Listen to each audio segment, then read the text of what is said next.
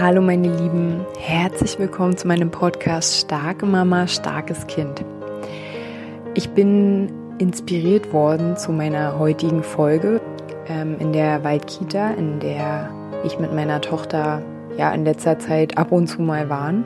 In der heutigen Folge geht es um den Umgang mit der Angst, der Vorsicht bei unseren Kindern ähm, und wie wir es nicht tun sollten.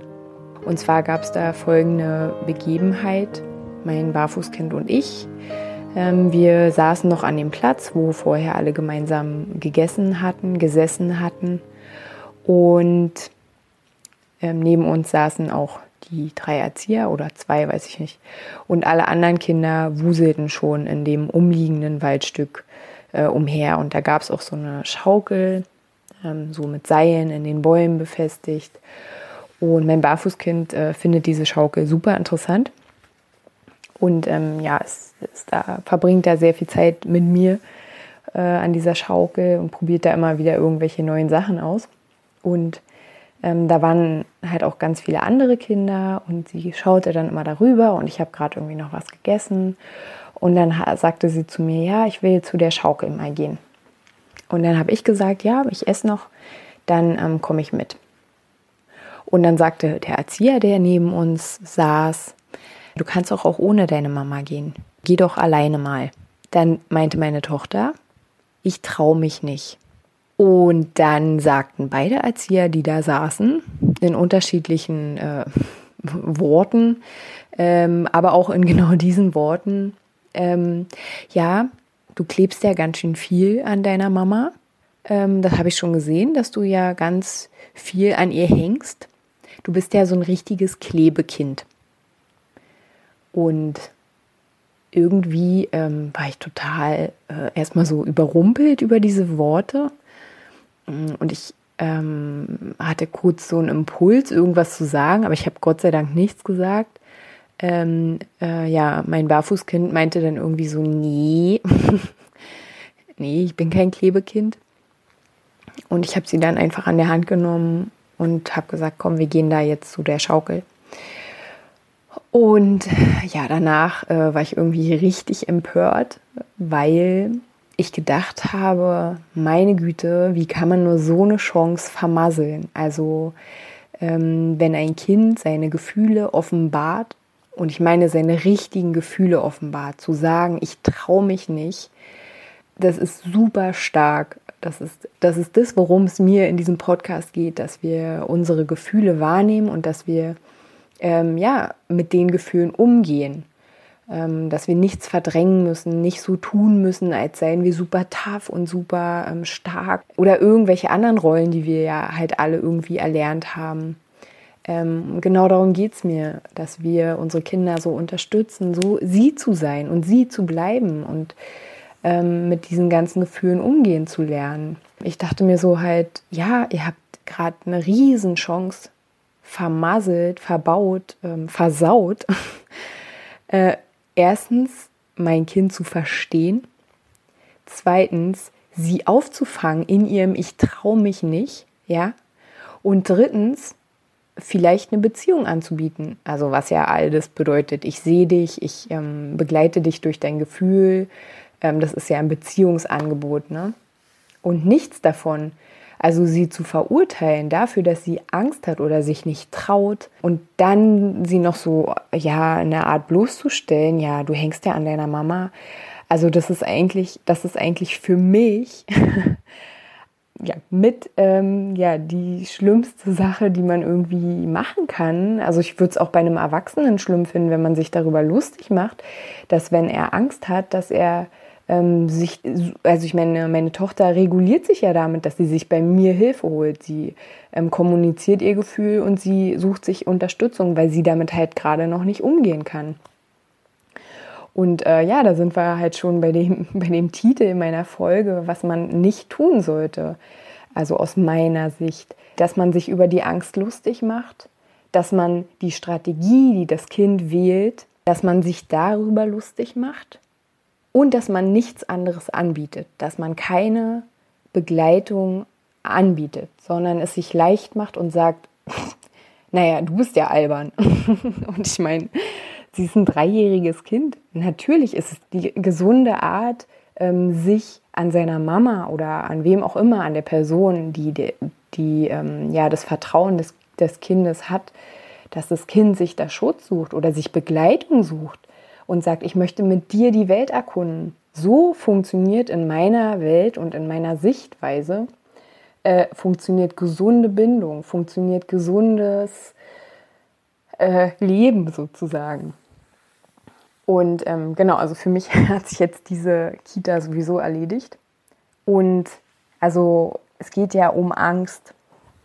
Ich hatte auch am Anfang ähm, oft Momente, wo ich gedacht habe, Mensch, schon wieder Angst. Warum denn? Und natürlich, also ich bin alleinerziehend und ähm, wenn man dann ein Kind hat, was immer auf den Arm will, was bei kleinsten oder ich sag mal bei nicht offensichtlichen Situationen oder bei, ja, ähm, ich weiß, ich will das halt nicht bewerten, also darum geht's, ne, dass man das ja nicht bewertet, sondern dass man ähm, das Kind unterstützt mit, diesen, mit dieser Vorsicht, vermutlich aufgrund der ganzen Reizoffenheit, dass man damit, ähm, ja, mit, also dass man es begleitet, damit umgehen zu können, Situationen einschätzen zu können weiß ich nicht, der, äh, der, der LKW da hinten, äh, dann manchmal gibt es so Momente, dann will sie sofort auf meinen Arm. Ich weiß nicht, ob sie denkt, ähm, dass der jetzt irgendwie abbiegt und uns umfährt oder so, aber so wirkt es. Ne? Also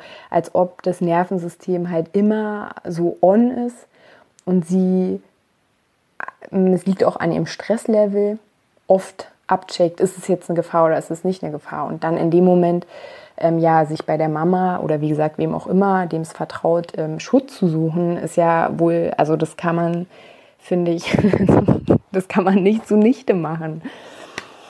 Und ähm, genau, wie gesagt, am Anfang war es für mich auch oft schwierig, obwohl ich ähm, manche, manche Ängste sehr gut nachvollziehen kann. Also wenn uns ja manchmal zwielichtig wirkende Person entgegenkommen, kann ich es verstehen, dass sie auf meinen Arm will. So.